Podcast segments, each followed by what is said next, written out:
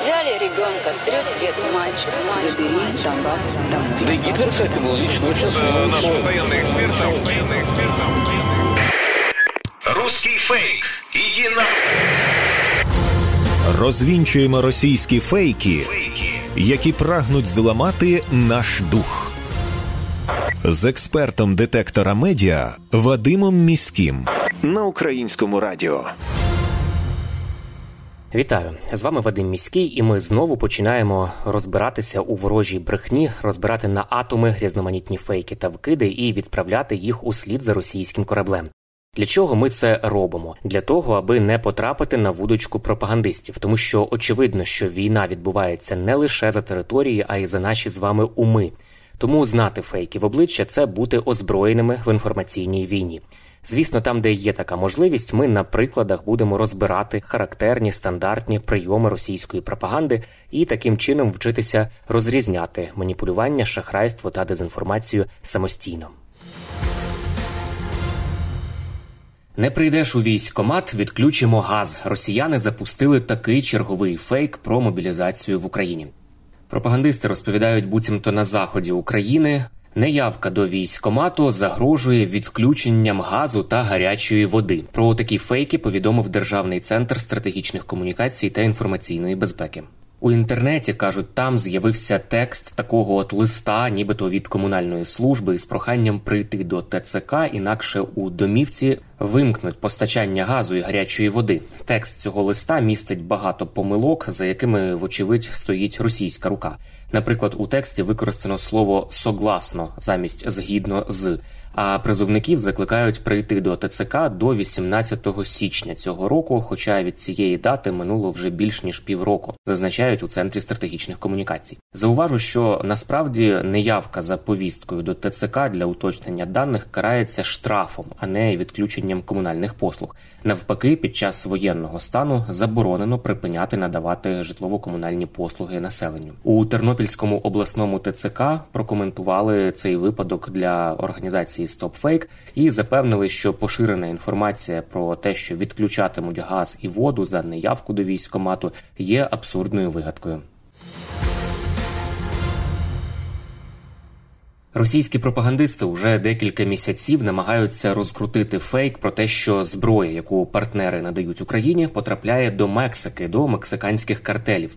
А у Сполучених Штатах нібито бояться тепер, що мексиканці почнуть цю зброю використовувати на кордоні проти американських силовиків. Для того аби інформація виглядала більш правдивою, більш авторитетною, поширюють її із посиланням на один з англомовних сайтів. Щоправда, він має усі ознаки пропагандистського.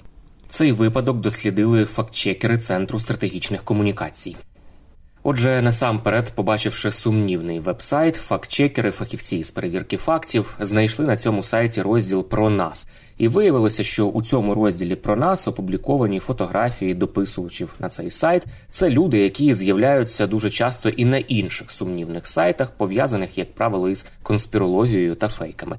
А от розповідь про мексиканські картелі, які, начебто, отримують зброю із України, базується на статті із New York Times, де Україна взагалі не була згадана. Загалом варто підкреслити, що станом на сьогодні немає жодних доказів того, що зброя, яку партнери Україні надають, була колись кимось помічена в інших країнах. Кремлівські пропагандисти ретельно вибудовують цей наратив про зникнення в Україні західної зброї і її появу на нелегальних ринках в усьому світі.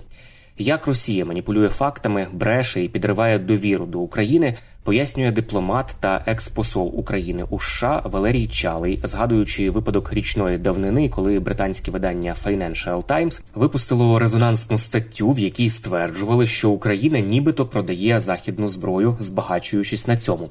Це скоординована російська спецоперація, в якій ворог намагається зірвати поставки зброї в Україну. Синхронно, скоординовано з'явилось дуже багато матеріалів і публікацій, якраз з приводу того, що Україна може кудись продавати чи віддавати озброєння. Я вважаю, що це скоординована російська спецоперація яка абсолютно має зрозумілі цілі. Бо коли ПК розбивається і снаряди їх там і амунішн, ну тобто боєкомплекти, то звісно вони хочуть зупинити це. І я бачу цю скарбність. Ви назвали Financial Times. Я, чесно, я навіть статтю цю не читав. Ну, тому що я розумію, я подивився, хто автор. Так от, одному з авторів я раджу згадати досвід, коли йому направили статтю про втручання України в вибори в США. І от е, ну, матеріали. І він опублікував, а далі в розслідуванні через два роки, в розслідуванні Сената, Сенатського комітету по розвідці, є доповідь, де написано, що агент ФСБ Росії направив своєму керівництву імейл і написав: Я спробував наратив втручання Росії в вибори в США поміняти на Україні. Україна втручається в США. І я направив двом виданням політика і Financial Times ці матеріали, наратив, і вони дурні купилися. Це є вже. Тобто фінансували росіяни з використанням українських бізнесменів, які вже відомі прізвища. Дехто з них вже нарешті попав під санкції Сполучених Штатів. До речі, ну нарешті вже в нас їх визнали агентами російськими, не всіх. Деякі до сих пір ходять. Тому треба розуміти, що інколи в темно можуть використати журналіста, і треба бути дуже уважним. А те, що це спрямована кампанія сказати, розігнати тему, що Україна щось може віддавати на сторону, вона під собою не має ніякого підґрунтя. Наступне, ну звісно, можна автомат чи навіть Джевелін десь виставити, показати. Вони можуть зараз наступне, що вони зроблять, десь покажуть. Я не сумніваюся, росіяни це зроблять. Вони десь покажуть якийсь от е, або ПЗРК, або протитанкову зброю, або стрілецьку, десь покажуть, що американці поставили, а от вона є. І що? І нічого це не значить, і американці це знають. А якщо говорити про системи М270 МЛРС чи Хаймерси, Ну кому зараз в Україні прийде в голову продавати щось, коли ми воюємо за жити? Це фейки. Це чиста кампанія, хтось там ІПСО називає. Ну це просто спецоперація, яка ще розгортається. І нам треба бути дуже уважними для того, щоб ця спецоперація не досягла своєї мети. Це були слова Валерія Чалого, дипломата та експосла України у США у 2015-2019 роках. До речі, згадана стаття Financial Times річної давнини після розголосу цього випадку була скоригована. Спочатку видання опублікувало матеріал із заголовком таким: НАТО і ЄС б'ють на сполох через контрабанду зброї Україною. А потім виправило НАТО і ЄС б'ють на сполох через ризик контрабанди зброї Україною, цим підкреслюючи, що будь-яких фактів контрабанди насправді не виявлено. Загалом наратив про постачання Україною західного озброєння якимось іншим третім країнам уже неодноразово спростовували і країни-донори, які нам зброю надають. Наприклад, у квітні цього року наратив про постачання Україною західного озброєння іншим країнам озвучив постпред Росії при ООН Василь Небензя під час засідання Ради безпеки ООН із питань контролю за незаконним обігом озброєння. Він тоді намагався переконати присутніх, що поставлена зброя уже стала з'являтися у державах Європи та Африки, поповнюючи арсенали організованої злочинності.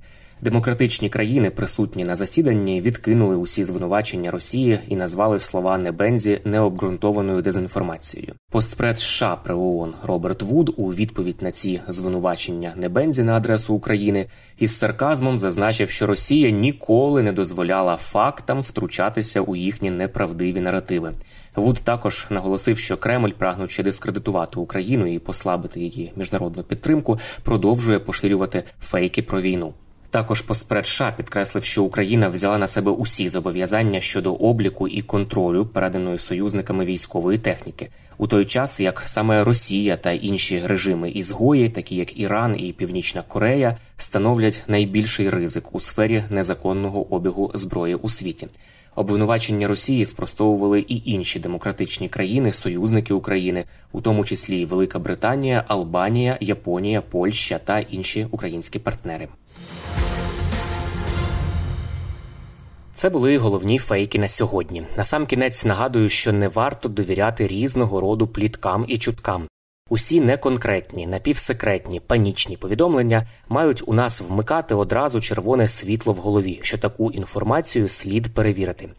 Як правило, за різними неконкретними джерелами та емоційним панічним викладом ховаються інформаційно-психологічні операції ворога, який прагне нас деморалізувати. Довіряти ми можемо офіційним повідомленням української влади та новинам авторитетних медіа, наприклад, суспільному мовленню. Ну і не забуваємо, що від нашої із вами поміркованості і зваженості при поширенні різного роду інформації, а ми це щодня робимо у розмовах із друзями чи в соціальних мережах. Зрештою залежить успіх всієї країни в інформаційній війні. З вами був Вадим Міський. До зустрічі. Русский фейк. Иди на... Розвінчуємо російські фейки, Фейки. які прагнуть зламати наш дух.